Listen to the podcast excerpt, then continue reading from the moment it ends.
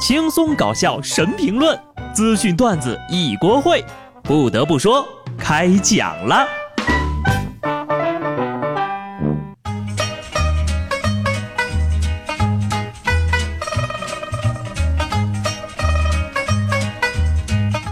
Hello，听众朋友们，大家好，这里是有趣的。不得不说，我是机智的小布。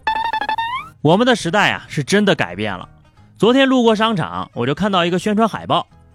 小两口可能平时不看电视，但孩子到了两岁，家里就应该买电视，保护孩子的视力。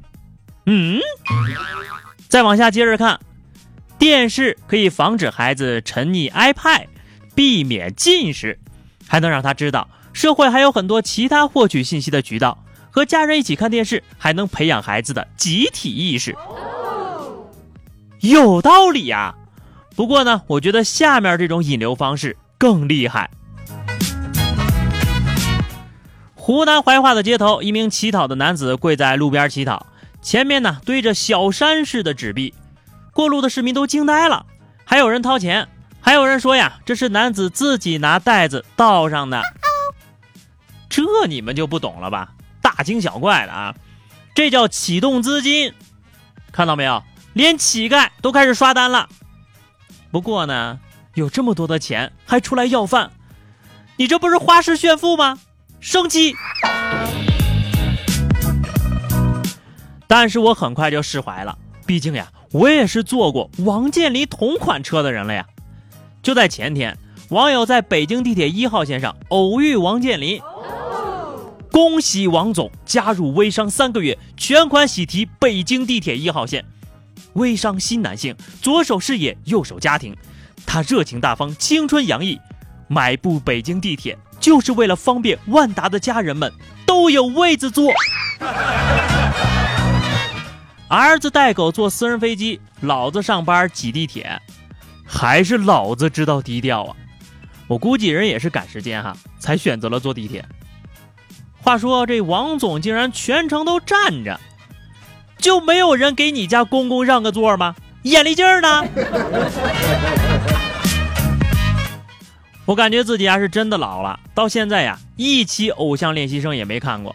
像我身边那些小孩子们讨论起来都是热火朝天的，我就只能嗯，恭喜偶像练习生成为史上抄袭之最，丢人丢到了戛纳。近日啊，在戛纳电视节上。国际 IP 保护协会点名爱奇艺《偶像练习生》抄袭韩国电视节目《Produce One O One》，数据显示啊，抄袭的相似度为八十八分，满分一百。这一数据啊，刷新了世界纪录，成为了抄袭之最。不过，人爱奇艺明明抄的这么努力，凭什么不给满分？差评！爱奇艺要加油哦，你们还有百分之十二的提升空间呢。话说这扣掉的十二分。应该是因为没有用韩语吧，太遗憾了，本来是可以得一百分的。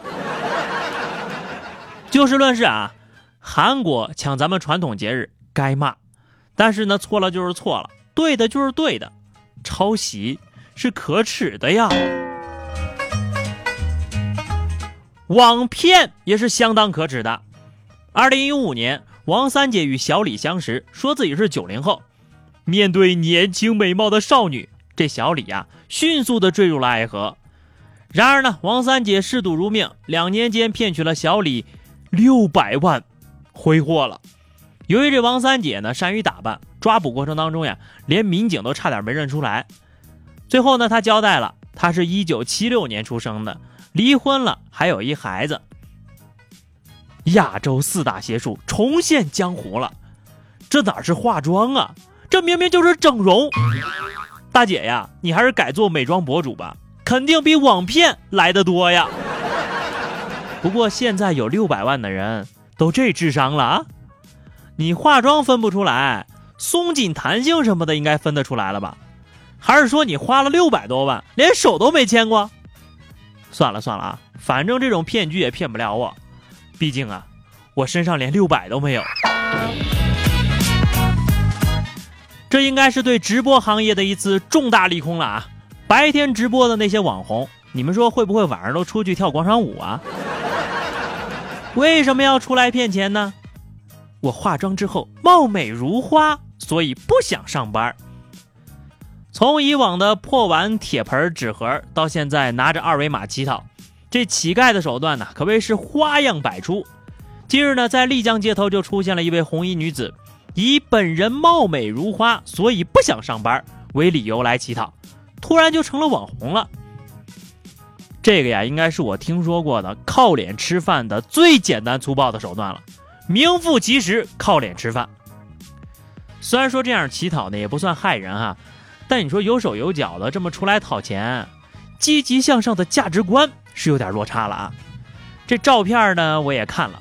言过其实哈，最多你也就有百分之五十的真相，貌美算不上，跟如花长得呀倒是挺像的。想当年呢，我也是靠颜值吃饭的，后来差点饿死，就只能凭本事了。打工是不可能打工的，我一个大学生，我有更远大的理想啊。话说，二十岁的小克到杭州去旅游，钱花的差不多了，就想着呀抢劫，而且呢还随身带了个笔记本，上面仔仔细细的书写了预谋抢劫的作案过程，还有心得，天天的做总结，鼓励自己，加油，你是最棒的，强者面前没有弱者席位。民警就问他，为什么不找份工作打工赚钱呢？他说，打工是不可能打工的。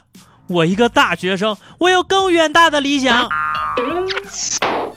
有手有脚的打工是不可能打工的，这辈子都不可能打工，只有靠偷才能维持这样子。